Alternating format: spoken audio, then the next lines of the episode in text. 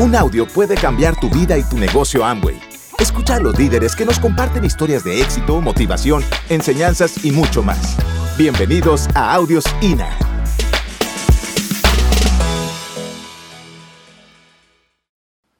Yo en Argentina había escuchado de Amway, pero la persona que me habló de Amway, yo le dije, yo jamás entraré a un negocio de esos porque yo no voy a salir a vender ollas y jabones. Porque esa era toda la visión que yo tenía. Mi tía me habló, me habló, me habló hasta que me convenció y fui otra vez a la reunión. Llegué a la reunión y cuando vi la reunión, la persona que habló no tenía mucha información, no era una persona que tuviera ningún nivel en el negocio, pero mostró el catálogo del Personal Shopper, que era una revista que había en Estados Unidos donde aparecían todos los productos que se distribuyen a través del negocio de Amway mostró ese catálogo del personal shopper, mostró además, habló de las cifras y de los mercados y de la compañía, y en ese momento yo me di cuenta que si este negocio que yo había hecho funcionaba, este tenía que funcionar tres veces más. Era un negocio mucho más grande. Conocí la piel original de la industria me voy para mi casa con unos audios, los pongo entre el carro, iba en el carro de mi papá, ¿se acuerdan que yo no tenía carro ya? Entonces iba en el carro de mi papá que me había prestado el carro, pongo los audios ahí y se me queda un audio dentro de la casetera, porque eran cassettes, y mi papá al día siguiente, cuando se lleva el carro para irse a la oficina, prende el carro y comienza a escuchar el audio. Un audio de Luis Carrillo. Mi papá estudia filosofía y es escritor. Lo último que tú quieres dejarle como seguimiento a un prospecto que es escritor y estudia filosofía es un audio de Luis Carrillo. Y Luis Carrillo comienza a hablar del celdo que está persiguiendo el celdo y una, una cosa así, maltratando el idioma, y en ese momento papá le declara la guerra al negocio. Declarada la guerra al negocio. Mi mamá había decidido entrar al negocio solamente por ayudarme porque ella me veía muy despistado, me veía lleno de deudas y yo no quería ni emplearme ni hacer nada así. Además, no estaba apasionado con la carrera. Yo era la gran preocupación de la casa. Porque finalmente mi otra hermana, Laura, es mucho más metida en el tema de su estudio y es mucho más aplicada para ese tipo de cosas. De hecho, ya tiene una maestría y ahorita va a empezar un doctorado. Y la otra, Natalia, también ya terminó maestría. Ya me costaba trabajo pasar matemáticas porque llegaba a clase de siete tarde en la universidad. Entonces el panorama para mí no era el mejor. Sin embargo, mi mamá dijo, yo me meto por ayudarte. Y papá empezó a hacer la guerra y mamá, el matrimonio se pone cada vez más tenso. Eso contribuye al drama familiar y sumen a eso las deudas y la gente cobrando y yo yendo a los bancos a tratar de suavizar la cosa para que me pudieran prolongar el crédito. Y el negocio ni siquiera había comenzado en Colombia. O sea, papá me decía, pero a ver, explíqueme un poquito. ¿Cuánto dinero ha ganado en eso? Yo le dije, no, todavía nada. Pero, ¿qué es lo que usted hace para ganar dinero? Yo le dije, yo todavía nada porque el negocio no ha comenzado. No había fecha de apertura todavía, faltaban unos meses. Yo le decía a la gente, venga, métase a este negocio. Este negocio es fantástico, esto es maravilloso, es increíble. Los productos no hay. Audios no hay. Eventos no hay. Pero yo tenía la visión del negocio y de la industria. Fui a mi primera convención en Atlanta. 30 mil personas en el Atlanta Dome reconocen a un ex senador de los Estados Unidos como nuevo diamante. Y uno de los speakers de la convención fue Gerald Ford, expresidente de los Estados Unidos. Me llevé a uno que me hizo caso, Mauricio Lara. Ya era la visión de los dos.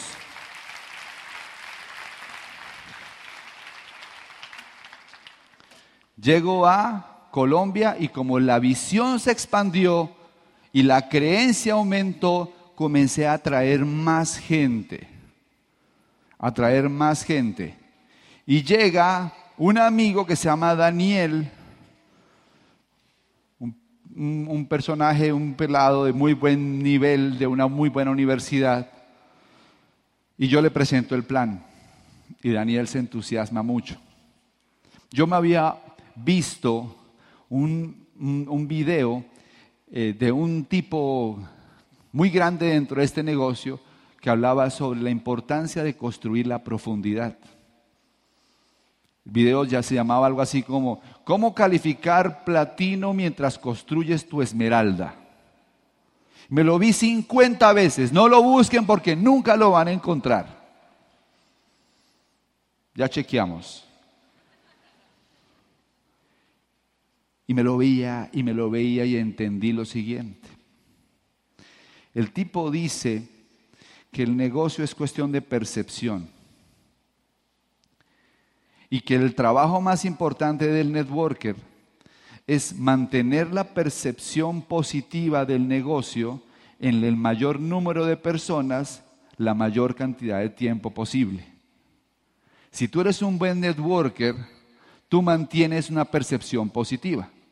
Un nuevecito, cuando entra al negocio, su percepción es neutra.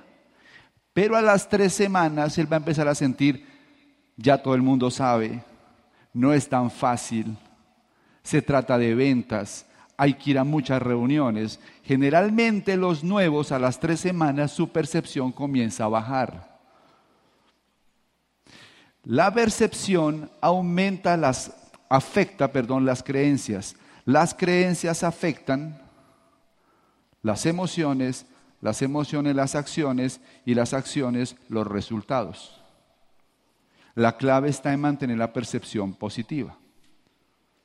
Pero invariablemente, si tú haces este negocio o cualquier cosa, cuando tú llevas tres semanas en algo, siempre la percepción va a bajar. Métanse a clase de natación. después de tres clases van a querer salirse. Van a decir, yo no sirvo para esto, a mí no me gusta tragar agua, me canso demasiado nadando. Métanse a clases de guitarra a las tres clases van a querer también abandonarla. Esto no es para mí, me duelen las articulaciones, se me están saliendo ampollas en las yemas de los dedos. A eso lo llamamos la barrera de la frustración del novato. Cuando una persona entra al negocio, tiene una barrera de frustración natural. Es la barrera de la frustración del novato. Entonces, ¿qué entendí yo? Entendí que la mejor forma de mantener la percepción positiva era con muchos audios, con muchos libros y con eventos. Entonces yo le entregaba muchos audios, libros y eventos, pero después descubrí que la gente no los oía. Y que no dependía de mí que los oyeran. Entonces me di cuenta, porque lo decía el video, que construir la profundidad es la mejor manera de crear una percepción positiva del negocio. Cuando la gente ve que hay un grupo que está creciendo en la profundidad, aumenta su percepción de éxito. Y si su percepción es positiva, su creencia es positiva, entonces sus emociones son más apropiadas para hacer el negocio y entonces toma acciones que normalmente no tomaría y los resultados mejoran. Entonces yo rápidamente empecé a trabajar la profundidad con Daniel y a un muchacho que se llama Juan Ricardo. Y Juan Ricardo salió buenísimo. Empezamos a hacer reuniones en su salón comunal y ahí empezaron a llegar muchachos de la edad. Y en una de esas reuniones llegó Camilo Pinto. Y entonces Camilo comenzó también a hacerse cara permanente del negocio. Camilo comenzó, él quería hacerse notar de mí porque yo ya estaba dando la charla, yo me oía muchos audios, leía muchos libros y entonces yo hablaba como si tuviera un gran pin y no tenía ningún nivel pero mi creencia sí estaba alta. Camilo hace una reunión, invita a gente y aparece un muchacho que se llama Jorge. Este muchacho Jorge hace otras reuniones y en esas reuniones aparece Fernando Palacio. Y estoy yo ahí en la profundidad. Yo sé, hoy los ven ustedes muy bonitos, pues yo les conozco las miserias. Yo sé cómo eran al principio, igual que yo con muchas dificultades al principio. Fernando, éramos muy pelados, muy jóvenes. Entonces queríamos buscar un poquito de gente más grande. Ahí en ese proceso apareció un muchacho que se llama Mauricio. Y entonces yo empiezo a poner el ojo más abajo. Yo ya entendía lo de la percepción. Y después de Mauricio aparece Alberto Caro y me fui a dar planes en la casa de Alberto Caro, un señor mayor. Había, eso ya era como décimo nivel de profundidad con Alberto Caro dando planes, apareció una señora que se llama Cielo Costanza Ramírez. Esa señora era enfermera.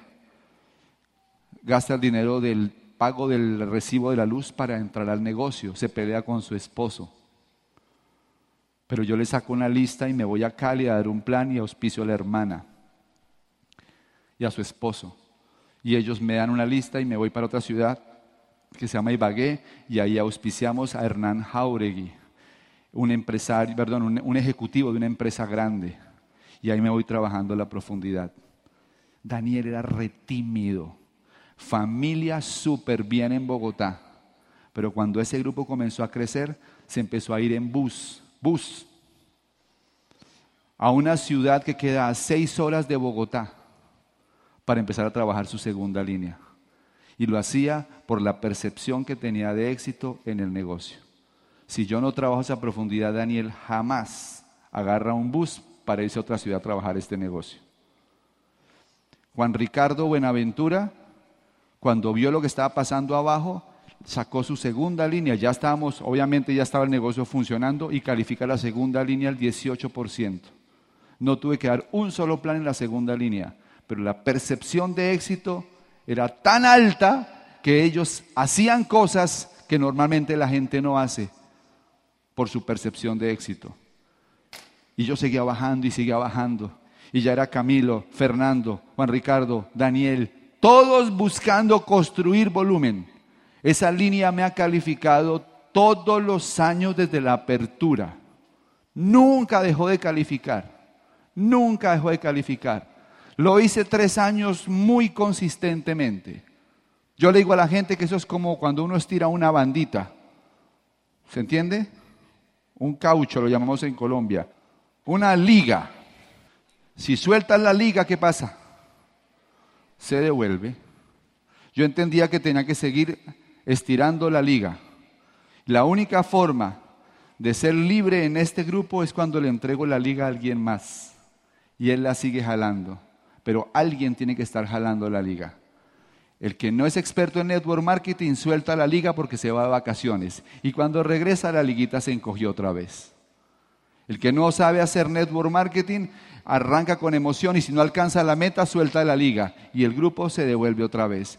Yo entendí eso desde que comencé el negocio y andaba con la liguita. Hoy en día le entrego, le hago entrega oficial de la liga a mis grupos. Los reúno en una comida, en una cena, y le digo, aquí está la liguita, mírala, aquí está, te la entrego estirada. Ahora es tu turno. Duré como tres años estirando la liga. Hoy en día, ese negocio tiene... Eh, Daniel Lombana no renovó. Juan Ricardo se fue a vivir a España, no renovó. Camilo Pinto, diamante. Fernando Palacio, diamante fundador. Debajo, la enfermera Esmeralda. Debajo, el señor Divagué, Esmeralda fundador. Él auspició a, uno, a una pareja que se llama Wilson y Zulma, diamantes. Y debajo hay otro Esmeralda fundador. Y este año salen tres diamantes más en esa profundidad. Entonces, ¿es porque nosotros hicimos algo especial? No. Es porque desde que yo era chiquito en el negocio entendí principios. Yo hago bonsai. Y no es porque me encanten las maticas, es porque adoro la filosofía zen. Y mi maestro de bonsai me dijo una frase que me gustó mucho. Me dijo, yo llevo 20 años haciendo bonsai, me dice el maestro pero solo cuando entendí la esencia aprendí a hacer buen bonsai. Tú puedes llevar en este negocio 10 años, pero solo cuando entiendas la esencia vas a aprender a hacer buenas redes de mercadeo. Después me dijo mi maestro bonsai, no todo árbol en matera es bonsai. No todas las redes son redes estructuradas a largo plazo. Y es normal que a todos nos pase que tengamos que seguir estructurando. Pero una buena filosofía de crecimiento permite que ustedes construyan negocios a largo plazo. ¿Están conmigo hasta ahí? Muy bien. Y pues eso tuve que hacerlo en qué líneas? En la primera, bueno, en la primera, mi estadística dice que cada 18 años era una línea que uno no tiene que trabajar en la profundidad y califica. Cada 18 años. Me ha salido una en 18 años, que fue Mauricio Lara. Bueno, no es Mauricio Lara, es Nubia Camacho. ¿De acuerdo? ¿Cuántos frontales he firmado yo? Máximo 20. De los cuales he sacado 14 líneas calificadas. Mi nivel de desperdicio ha sido muy bajo. ¿Y por qué? Por el trabajo a profundidad. Claro, si te han firmado más, mejor. No quiero decir que no sea bueno. Pero si disminuyes el porcentaje de desperdicio porque sabes trabajar la profundidad, vas a lograr que tu grupo sean más efectivos. Esa ha sido mi experiencia. Muy bien. Tuve que hacerlo en la tercera. Cuando uno califica esmeralda es porque tiene la capacidad de jalar tres liguitas. Si tú no sabes jalar una liguita, te vamos a llamar ingenuo si quieres calificar esmeralda. Después de las convenciones la gente dice, mi diamante voy a hacer esmeralda, voy a hacer diamante. Y tranquilo, tranquilo, rómpete una línea para demostrarme que sabes jalar la liguita y hablamos. Y así le dije a un empresario de nuestro grupo que siempre que sacaba la convención salía con los ojos llorosos y me decía, mi diamante, ahora sí me voy a calificar diamante, este es el año. Le decía, ven, tranquilo, simplemente rómpeme una línea para saber que ya entendiste. A los tres meses apareció y me dijo, mi diamante, ya la rompí voy bien, ya que lo hiciste bien, rómpete otros dos platas debajo para estar bien seguros que ya entendiste. Y rompió dos platas más debajo. Y en este momento hay tres en calificación de esmeralda en esa línea, porque entendieron el concepto, entendieron el método, entendieron la esencia de la construcción de una red de mercadeo. La esencia no es cuánta gente traes, sino cuánta gente retienes.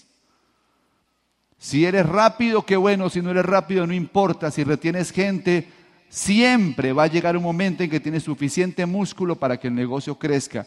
Y si sabes meter 20 personas en la profundidad de una línea y tienes que aprender a resolver ese problema, tú vas a romper líneas todos los meses. Plata sobre plata, sobre plata, sobre plata, sobre plata. Una línea el mes pasado rompió 14 platas porque entendieron el mecanismo de construir pines sólidos usando un sistema de construcción. Y entonces un día toca romper la sexta, sí o sí. Me costó trabajo porque yo tenía que aprender una lección. Yo era tan bueno que nadie podía hacer lo que yo hacía. Un día me di cuenta que si yo me quitaba el reflector de encima y se lo ponía a otros y otros eran los que brillaban, el negocio funcionaba mejor me había vuelto imprescindible y en este negocio tú tienes que salir sobrando, como dice Vladimir.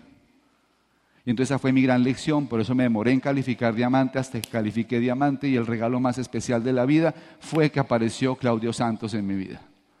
Cuando califiqué diamante, aparece Clau y ahora éramos dos diamantes de dos mundos diferentes uniendo la información, porque ahí me faltaban muchas cosas para aprender de trato personal, de trabajo en equipo, de conexión con la gente, y ella necesitaba aprender de estrategia, estructuración, y entonces juntamos dos modelos y calificamos, pues, diamante fundador y diamante ejecutivo.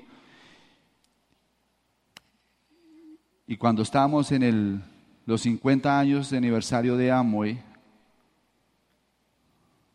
en Las Vegas.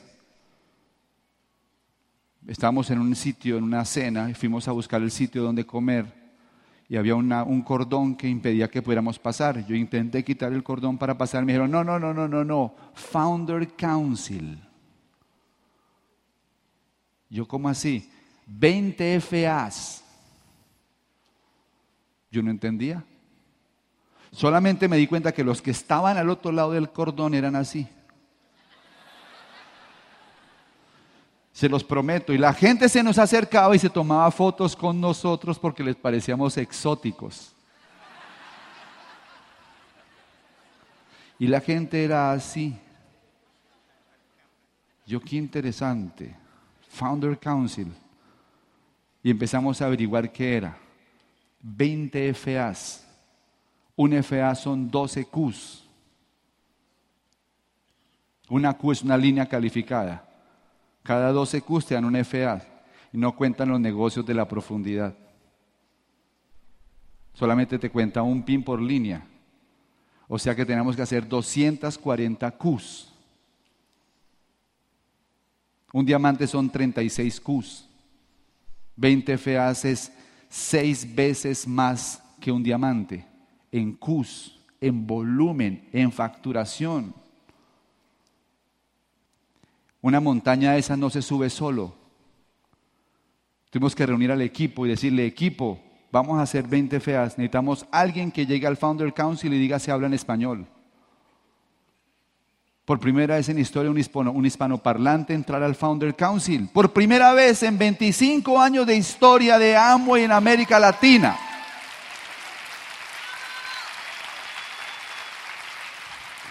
Y han pasado latinoamericanos brillantes haciendo el negocio.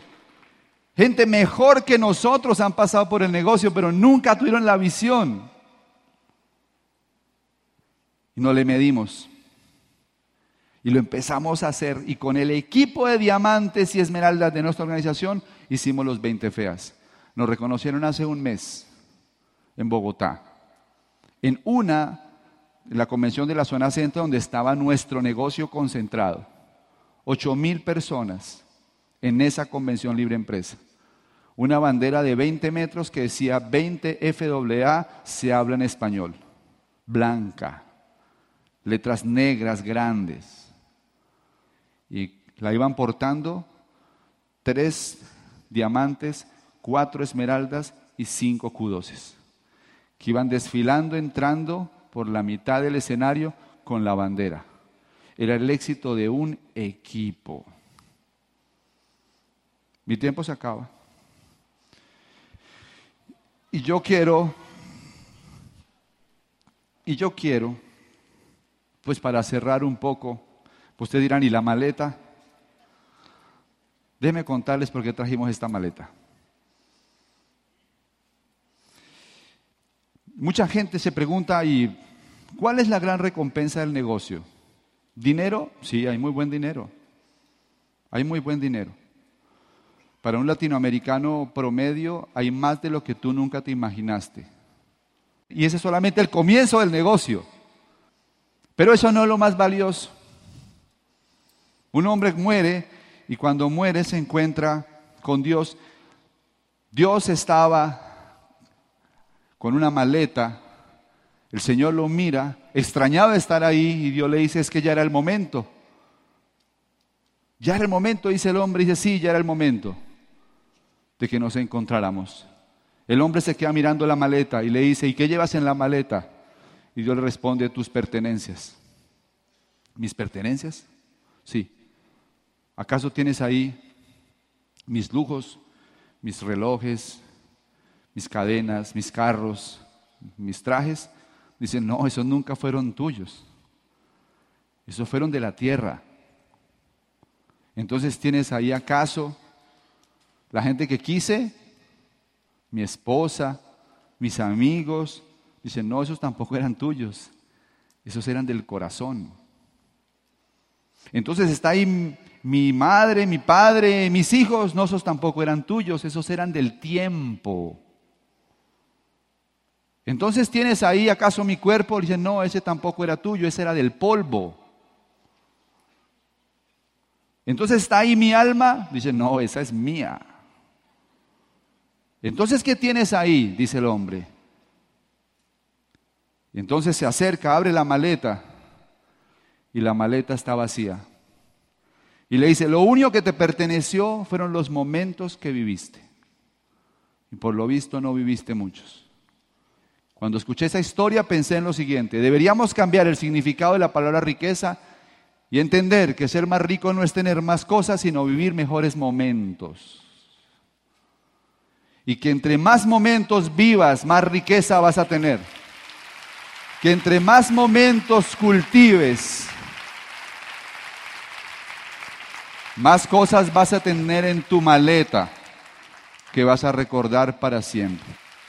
Muchas gracias. México, los queremos. Hasta pronto. Gracias por escucharnos. Te esperamos en el siguiente Audio INA.